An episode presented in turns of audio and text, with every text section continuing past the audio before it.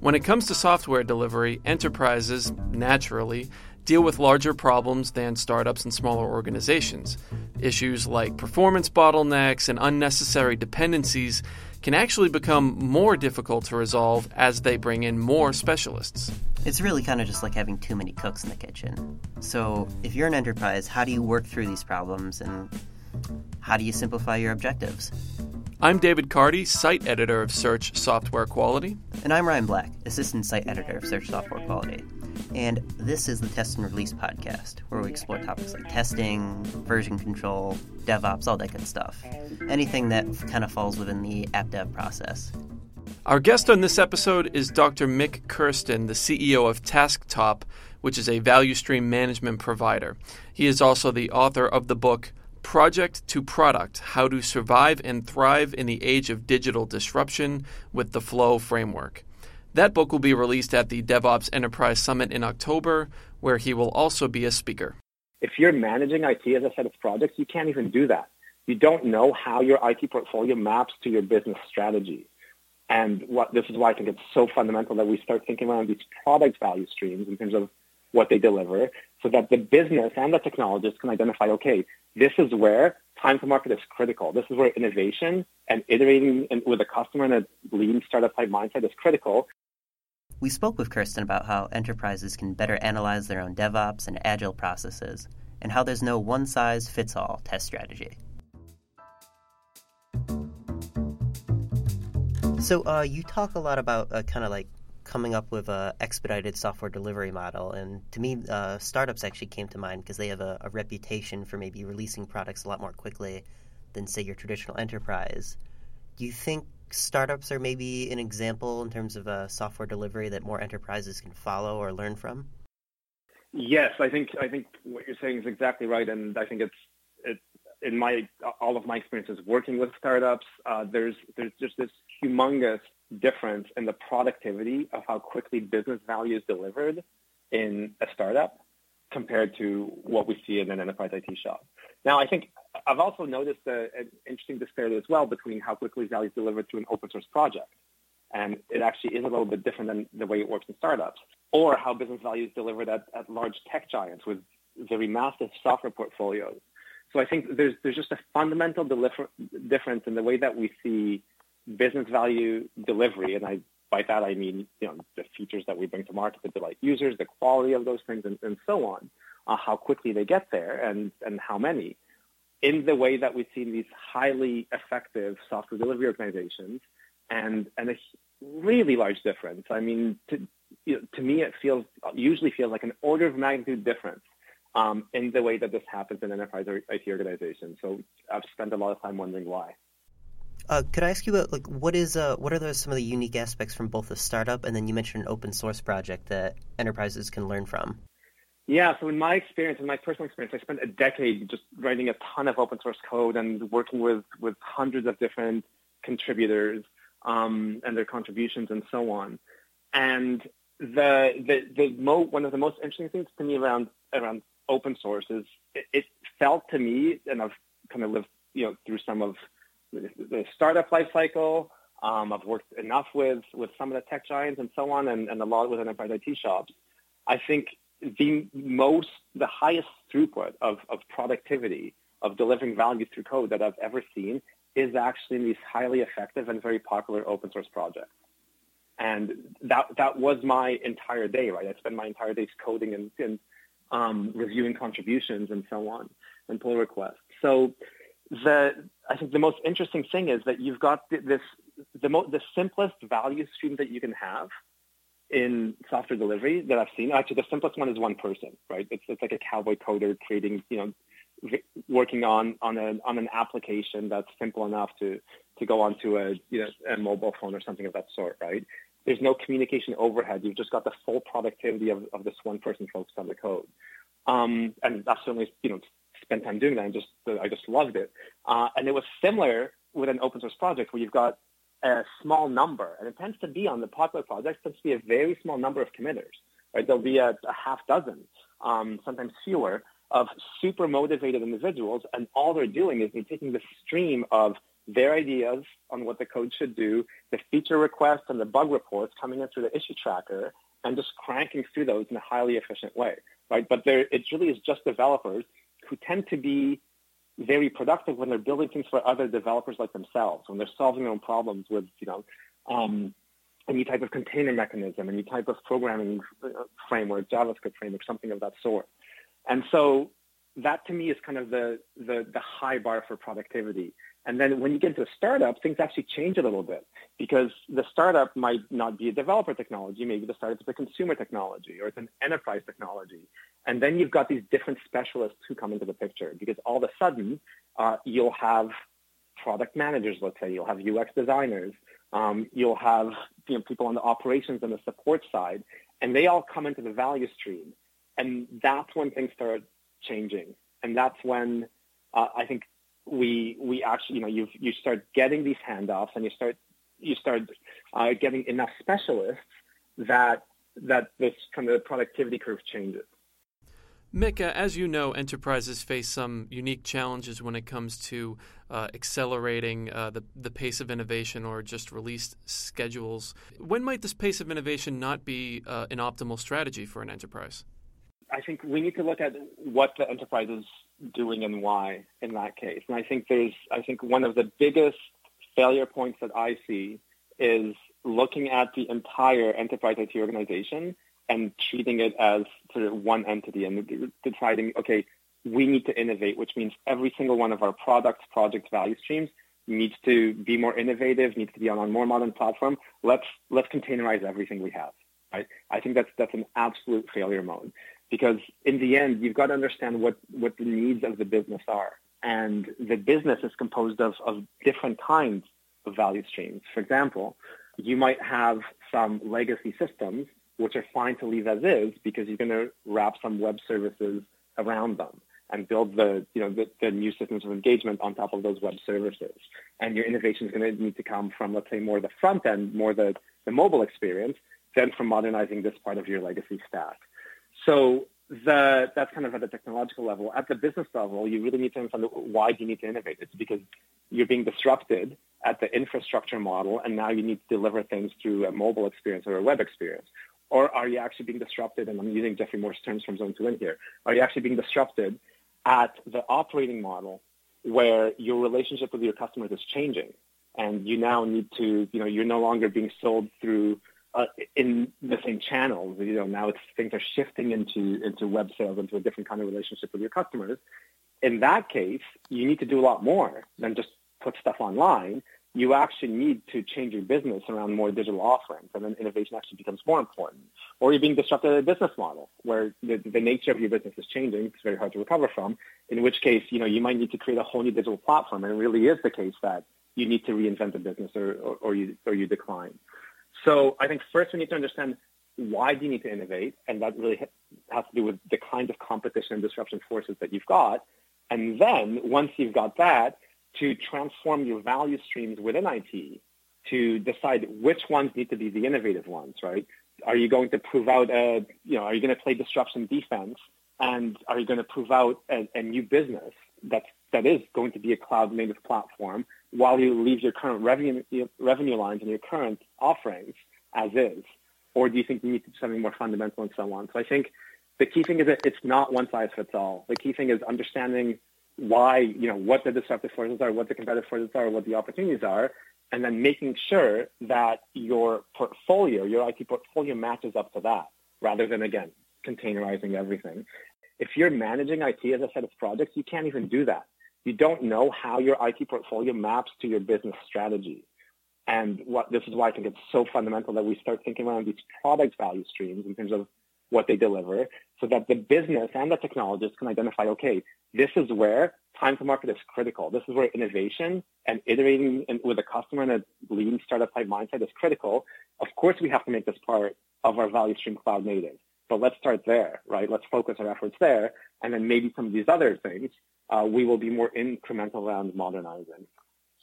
On the subject of how organizations manage themselves, I saw that you said Agile and DevOps are not enough for for these enterprises. I know we kind of often talk about how DevOps is kind of like the systemized collaboration between development and operations teams. So I was wondering who or what else do you do you think is needed to kind of find bottlenecks and improve visibility within organizations and kind of like find a better kind of just like approach, like sort of like what you were talking about? And I think this is it's interesting because Agile and DevOps are fundamentally good and valuable and positive things. Like we could not run, you know, TaskTop without without the being actually quite far along on, on both journeys, right? On on Agile and DevOps, and it's it's it's the case for other tech startups. It's the case for many companies. The problem is once you scale, and if you think back to what I said about the open source project and the startups, it's fairly easy for startups to put in place agile practices, scale them to their needs, and so on. Um, agile, you know, create agile teams, feature teams, make sure they've got continuous integration and continuous delivery, and a lot of deployment automation in place. At a small scale, that, that that's actually fairly easy, and organizations are are very successful with it, right? And in those cases, it, in, in a small scale, agile and DevOps they probably are enough because the, there aren't that many other specialists, right? You don't have something in the loop where you've got long certification processes or very long processes upstream where requirements are refined around risk for a particular you know, bank application or trading platform or something. A different thing happens when you've got large-scale software delivery and where you've got now a, a large number of other specialists, right? You do have people who are responsible for risk and security and working with the business partners and business analysis and just much more complex portfolios. And the more complex our software becomes, the more specialists we need. So the challenge with all the specialists is that if you do, if you decide, like I've seen many times, to just do an agile transformation, and your bottleneck is somewhere else, you just don't know because the agile transformations tend to be, and the spirit of agile, of course, was meant to be bigger, but in reality, in enterprise IT shops, the agile transformations tend to be focused on the development teams becoming agile. And the way that they're measured tends to be around, well, we, you know, how many people we've trained on Agile. And there are these proxy metrics for how Agile we are. And it's another problem with DevOps because, again, all the practices are right. The tooling and infrastructure and automation are the right things. But the way that every, almost exclusively I see that translated in these DevOps transformations is that, okay, let's get our CI/CD pipeline going. Um, let's measure everything on the number of deploys per day that we're doing. And the deploys per day become like the number of people, the number of people trained on Scrum, right? It's just a proxy metric for an activity, and no one can answer at the end of this, you know, one-year partial transformation, are we delivering more business value faster? And people start to get the sense, well, okay, we did all this, you know, we we did our continuous delivery pipeline, but we still have these major infrastructure problems, and until we actually move to you know, to a, a cloud-based infrastructure while we're storing our data centers, this won't have made a difference. Maybe we should have done that first. Or they'll realize, you know, we have, we've not hired, you know, we've got all the developers working agile, but we only have one user experience designer for every 100 developers. You know, the bottleneck is actually there. As I, I've seen, witnessed quite a few organizations realize because they just keep thinking they need to hire developers. But we go back to the point of startups. Startups will often have one UX designer for you know six or seven developers, not for 60 or 70. So the problem is that Agile and DevOps, as they get implemented today, there even though the principles are exactly right, the, the three ways of DevOps are exactly the right thing. You need flow and feedback, but you need that to be end to end. The the flow and feedback can't be just code commit to code deploy. So this is, I think, the the whole key premise for me is that we need to look at the end-to-end value stream. We can't treat Agile and DevOps as local optimizations because then you just don't know if you're addressing the bottleneck, if you're applying resources in the right place. You need to look at the end-to-end value stream for your business and figuring out where where that bottleneck is all the way from the business to the running software. And that's, I think, this emerging and critical discipline of, of value stream management. And we need a different set of metrics in my view, for value stream management. They can't be these activity-based metrics on how much of something we did. They ha- all the metrics have to correlate back to business results. I basically what I've done in the flow framework is introduced a whole different set of metrics all around end-to-end flow of business value. So to define what business value is and then to measure how it flows end-to-end all the way from a customer request, a business initiative, all the way to a result, be that revenue or a delighted user. And that the and that that to me is the core of value stream management, right? The DevOps metrics are key to layer down, and if you have a bottleneck in deployment or in like automation piece, you invest there. But you start by looking at the end-to-end value streams that you've got, um, not by looking at deploy good A. If if your metrics are business and value centric, I know often when you're talking about agile or DevOps, uh, we often write about how how do how do you get an organization to embrace these methodologies? Do you think you can get like developers and testers to embrace these value based metrics? Is it something they could easily wrap their mind around and integrate into their responsibilities? So I'll just say yes and no. I think that these metrics that in the flow framework, um, I'll, I'll, I can give you an example of one. They're really intended to be at a higher level and to span the different specializations that we have in software value streams, such as testing, such as development, such as support and operations. So I think they're highly meaningful to the to those practitioners, though. They're highly meaningful to a tester because they'll tell a tester, is their work having an impact? They'll tell developer, it, how quickly are their features getting deployed, or where are they getting stuck? Are they getting stuck in some security certification step? Are they getting stuck with testing? Do we need to connect, uh, you know, dev to test more closely, and so on? So they're very meaningful in terms of those people removing the frustration that our teams have in terms of the work they're doing, not making it into customers' hands in an efficient way but they are a level up, right? So our quality teams really care about quality metrics such as escape defect rates, and there's a quality metric actually in the quote framework, framework to make sure that's represented. But they really these are the most generic high-level metrics for value streams. So the individual practitioners really care in terms of helping them identify bottlenecks. For example, if there's a dependency between two teams that shouldn't be there, that's causing the flow of feature delivery to slow down. So they are a level up and they're designed to be meaningful to looking across all of the different value streams in an organization and still having us rely on those metrics we know well for quality, for, you know, for agile prioritization and, and delivery and so on. In your ideal software delivery model, uh, what role would software testers and QA professionals uh, take? So I think, as we all realize, and I think I made sure to make this a, a top level. One of the four business result metrics in the flow framework is quality. So actually value, cost, quality, and happiness. But quality is at the forefront as much as it, I think, as it was previously. And so we need, and it really depends if you're a startup with, you know, basically aiming towards full automated test coverage and so on, and investing a lot in test harnesses and other kinds of test automation uh, versus organizations that have existing portfolios and existing, you know, more manual testing around and, and, and such. So I think the, the key thing around the project, the product, and value stream management thinking is that you create what I'm calling in the book a value stream network that's aligned to your business objectives. And typically business objectives will be shipping you know, great software faster at high quality and with lower risk, let's say security risk, right? So this means that you don't look at your, you know, here's what, you know, here's the development silo, here's the testing silo, and so on. You actually do embed these functions into a value stream, but it's not as low. It's not necessarily as low level as the concept of feature teams, right? We use feature teams here at TaskTop. A lot of our customers use feature teams, but feature teams are, are at the team level of granularity where you get a cross-functional team. What the flow framework says is you actually need to look at the whole value stream where you might have testers embedded into particular teams. But if you have a massive you know, test infrastructure you need to run, as we do, for example, with our integration factory, you'll actually have a separate value stream where you, you treat your testing as a product. We, we treat our integration factory, which tests all of the different versions, you know, the, of, the supports 60 different tools and over 300 versions of them. We treat that as a product, and we invest in that as a product. It's an internal product. We don't sell it, but it's a critical product. So basically, the, the way I look at it is that you both have testing embedded into your value streams by, and, and you know, as, as we do as a lot of startups and, and do, you'll actually have testers become a part of the feature teams. That's great. And everyone's team together and you're cross-functional.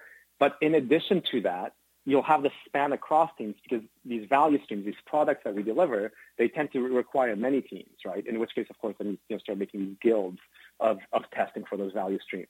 But I think the other key thing that, that I've realized is that you know, uh, for complex product, you start need to start thinking of, of the testing aspect of those products and those platforms as a product itself. And, and that's exactly what we do, where you will actually have um, products, internal value streams dedicated entirely to quality and testing. I know you brought it up uh, briefly before, but you mentioned automation, and I was actually curious. So, when you're talking about testing, how do you imagine the balance between automated methods and a human tester in your ideal framework? That is. In the ideal, I think so. Again, I think it's the I, the goal is of the flow framework is not pres- prescribe a specific ideal. You decide that for each value stream. So I'll give another example from TaskTop. We have our old point-to-point integration technology. It still has manual testing, right? We are not going to, whereas our new technology, you know, the, the, the new product hub, it's 100% automated testing. That doesn't mean that we're going to get rid of the manual testing for the old product because it's relatively low overhead. It's very hard to, I mean, there's approaches like model-based testing and so on, but you can try to retrofit automated testing, but we've decided not to. We've made the decision for this value stream. We're just better off leaving it as it is, keeping its mix of unit testing and manual testing, and that's okay. So I think the key thing is I think a lot of people talk in terms of these ideals, like it's also an ideal to have everything be cloud native, and it's also an ideal to have everything be Dockerized, right? Well, not necessarily because you've got limited ability to invest in each value stream. As an IT leader, you have to figure out where to place those investments. And I think the key thing is you invest them according to the needs of that value stream. If you've got a value stream that's going to be deployed to the cloud in a continuous delivery fashion, yes, you had better invest in fully automated testing because you need an automatic control gate to whether this thing should be released or not. You're saying fully invest in automated testing in that case because that's what has the most value for the product.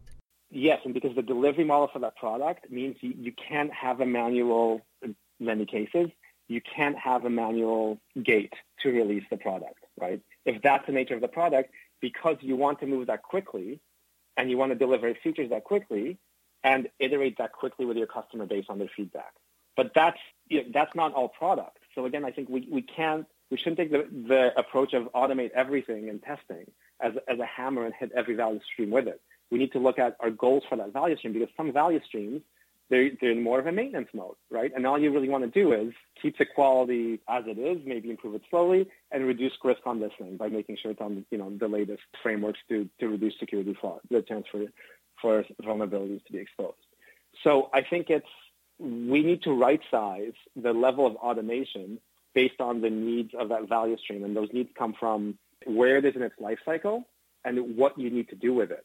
So yes, if you if you actually want to modernize this part of the application and lift and shift or something, then yes, you will probably have to invest heavily in uh, in test automation, but less heavily if you're going to wrap this thing in other applications and so on. Mik, you were an open source developer for 10 years and created Mylyn, uh, an ALM and task management framework for Eclipse. Uh, where do you see open source tools lacking today, uh, particularly in the DevOps toolchain? You mean the open source tools, the the actual open source DevOps tools? Sure. Yeah, among uh, what's available today. Yeah. So I think this is actually I have a very clear uh, sort of test for whether something's going to become a pop. I'll say this test works for me in terms of how I evaluate technologies. If the tool is close to a developer's workflow, there's a good chance that there is a decent open source version of it or that one will be created. So basically, the closer you are to a developer writing or deploying code, the, the better the chances of being a, an open source tool that works for that and that works well for developers because developers really like creating tools for themselves. And that's what I was doing for those 10 years is creating tools for myself. So I'll give you an example. SCM, the source code management tools like you know Git, they've always been open source because developers always want to make themselves a better SCM tool, right? And Linus decided that to work with all the, his, his lieutenants in the Linux ecosystem, he needed a more decentralized way of, of, um, uh, consuming contributions, and you know, Git, Git was born. The similar for Jenkins, right? Where you've got develop, CI/CD is such a natural part of what developers do. More recently, Docker and Kubernetes are a much more day-to-day activity of developers. But then you take a look at, at an agile tool, right? Developers don't necessarily love interacting with an agile tool the way they love interacting with source code. So we still don't have an open source agile tool that's that's really dominated the industry, right? Jira is still closed source. GitHub issue tracking is still closed source. GitLab's a little different. They've, they've open sourced and, and you know they might actually shift that bar some.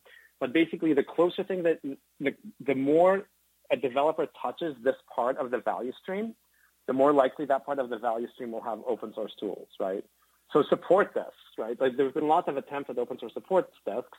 They're not really popular in the industry, things like OTRS and so on, because that tends to be outside of a typical developer workflow. And I think this will evolve over time, but I've been using that model to predict what will become open source and what won't, and it's it's actually held fairly true.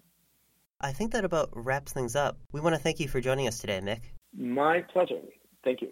Yeah, thanks a lot, Mik. Uh, Mik really appreciate it. And um, so you'll be at the uh, DevOps Enterprise uh, Summit this year as well, obviously, right? I mean, if you're releasing the book there, it's got to be uh, a location you'd uh, make the trip for, right?